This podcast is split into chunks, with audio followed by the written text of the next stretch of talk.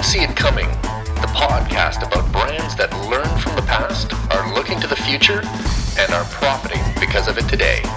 I'm your host, Marc Stoiber. Hello there. As all of you know, Didn't See It Coming is all about getting new perspectives and, and seeing things that surprise us and, and push us forward and help us do things like innovate and come up with more effective brands. Now, a short while ago, I was introduced to a fellow named Gary Birch. Gary Birch runs the Neil Squire Society. And uh, Gary has a fascinating story to tell. He's a quadriplegic, but that isn't his story. His story is about innovation and how getting a new perspective by way of a disability is often one of the most inspiring ways to foster innovation. Now, we worked together and we came up with a great story um, that, that Gary's going to be telling at a TEDx conference uh, shortly in March. Uh, but I wanted to interview Gary before he went on stage, just so maybe he can give us a little bit of background if you don't actually get around to seeing the TEDx conference. Gary, welcome. Thank you, Marc. Nice to be here today. You have a very, very interesting story. Maybe you can tell us how you came to being the head of the Neil Squire Society. Okay, Marc, that's an interesting story, and I'll try to keep it short. but uh, I got injured and became a quadriplegic, and uh, when I was in electrical engineering, I was uh, very interested in working on technology for people with disabilities, and I ran into this fellow named Bill Cameron, who was also working with a person who was a very high level quadriplegic named Neil Squire and uh, Bill and I and Neil started working together. And long story short, after we helped Neil with some technology, it started to blossom, and a lot of other people with dis- disabilities wanted to uh, work with technology, and it, it led to developing a society to serve those needs called the Neil Squire Society. Now, and hold on, hold on. Let me backtrack a second. You okay, just, sorry. You just ran right past this whole thing. You're an electrical engineer. Actually, you're a doctor of engineering. That's true. Yes. Now, this is something as part of uh, you know the talk that you give. You go into this in quite a bit of detail, but people in wheelchairs weren't expected to be engineers, and and it just goes back to the whole idea of uh, a closed-minded perspective that people had. Can you just go into that for a sec? Well, I don't want to give too much away, Marc, but indeed, yes. When I first had plans of going to be an electrical engineer af- after my accident, my car accident that that. Uh, uh, made me a quadriplegic, um, I was actually discouraged from becoming an electrical engineer because people didn't think I could do the, the task mm-hmm. of being an electrical engineer.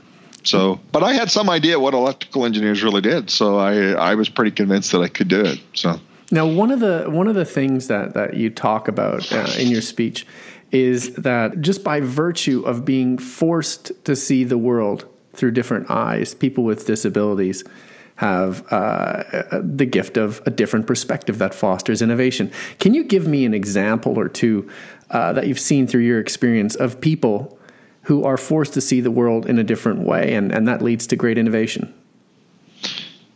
Yeah, I think I can, Marc. And I guess what I want to say is a lot of people with disabilities don't even realize that they have this because they've just, as a matter of living their lives, they've started to they've had to look at things differently just to to manage everyday kind of affairs. But they can bring that skill set to a workplace, for instance, or or to solving problems and they may look at problems very differently because you know when when they're designing things to say go on a website they're going to be a lot more careful about making the information very easy to understand in a very logical way mm-hmm. and they're not going to depend on a lot of fancy graphics flashing at you and actually it ends up being a much more functional useful website um, uh, people, you know, with physical disabilities that are in a wheelchair, they get into situations where they're planning out spaces or or those kind of things, uh, how things might move around in a certain space.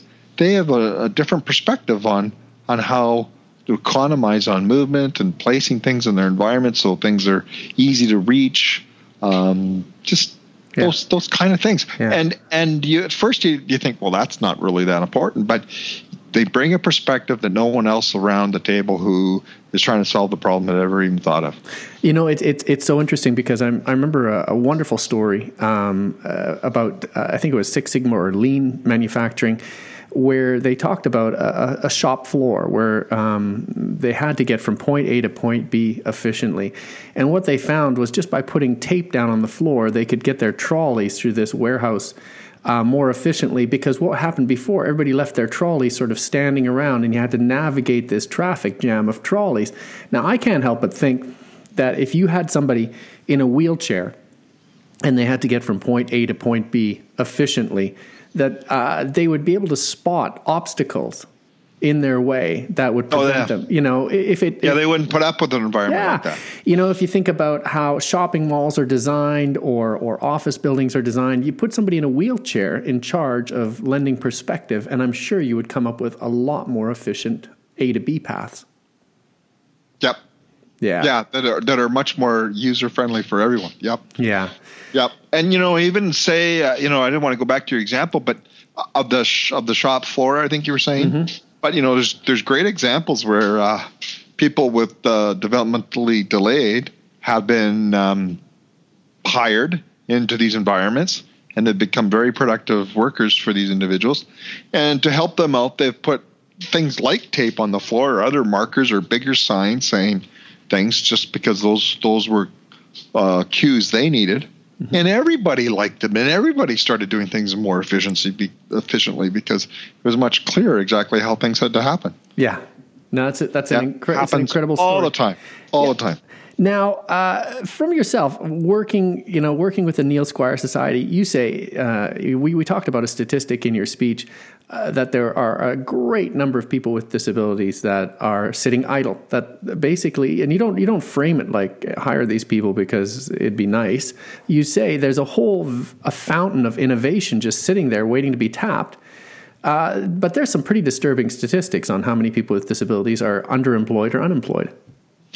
Yeah, when you count those that are uh, persons with disabilities in Canada that are either unemployed, and you add in there those that have given up uh, but want to work, you add those two together, you have well over 50% of Canadians with disabilities who are not working Fifty but want to work. at the height of the at the height of the Great And- Depression. How many people were unemployed?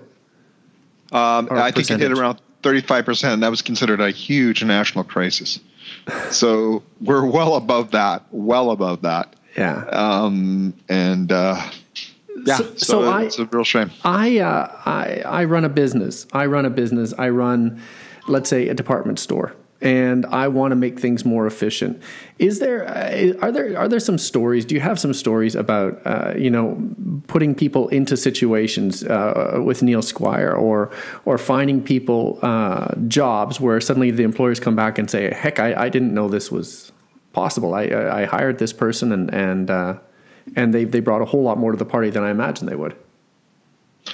Yeah, we, we get that kind of feedback all the time. I think the first kind of feed, feedback we get is, I, I never really thought the person could do the job so well. Mm-hmm. And uh, the other thing we hear early on is it's an inter- interesting rub off effect it has on the rest of their employees because they see Sam or Sally there working away and they notice that they're working with these additional kind of challenges and they're going, well, if Sam and Sally can do that, I guess I better, you know, I can step up too. Mm-hmm. And so, um, so there's those kind of benefits right off the bat. You know, they Yeah. a lot of a lot of companies now are documenting lower absenteeism, better better pro- productivity, etc. But just when you know, it's just those those little. Dis- sometimes they're formal discussions around a brainstorming table. Sometimes they're just little hallway discussions. They're bringing new ideas and new ways of doing things that they never even thought of before. And and to the person with a dis- disability, they're usually pretty obvious. Yeah. And they can't can't believe no one else has thought of them. Now, one of the things that uh, we sort of skirt around a bit w- when you're doing your talk is the uh, the massive upside of innovation that was created for people with disabilities. Um, yeah. and that that this is actually, you know, it, it, it because you were very clear when we first met. You said, you know, people with disabilities, not generally well off people that can, you know, put you over the top as a billionaire, but if you think of the rub off effect, all the other people that you help. So, I mean, do you have any example that you could share uh, of that where you go, you know, it was invented for this type of uh, disability, but then it rubbed off and everybody benefited, went on to become a huge, huge product? Well, let me tell you about one. Give you a sneak preview. Mm-hmm. This is one that I always. I mean, there's so many examples out there. In fact, you can find them on the web. lists of technology that was originally developed for people with disabilities and is now completely mainstream and people are using it not even knowing that was the original use of it. Um, but you know, there, the, there's um, a person. I think this goes back to the 19 or the 1890s or approximately. There was a person with a learning disability, and he was the first one to, to come up with the key card punch system. You know, the original way to input data, and he did it because he was uh, working with the growing numbers of U.S. citizens in the states, and they had to find a way to count them automatically. Before that, they were doing them by hand. So he came up with the the key card punch system. You know, and that worked so well, it turned into a company that most of us know. It's called IBM. So I love yeah, that and story. he just thought differently, right? Yeah.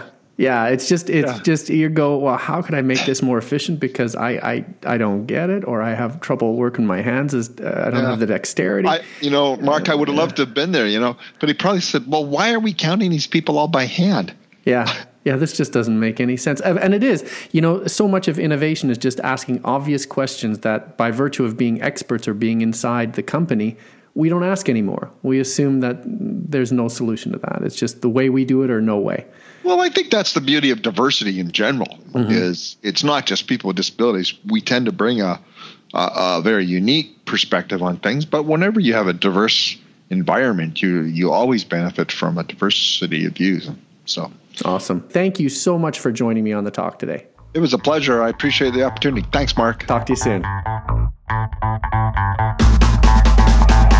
You've been listening to Didn't See It Coming, the podcast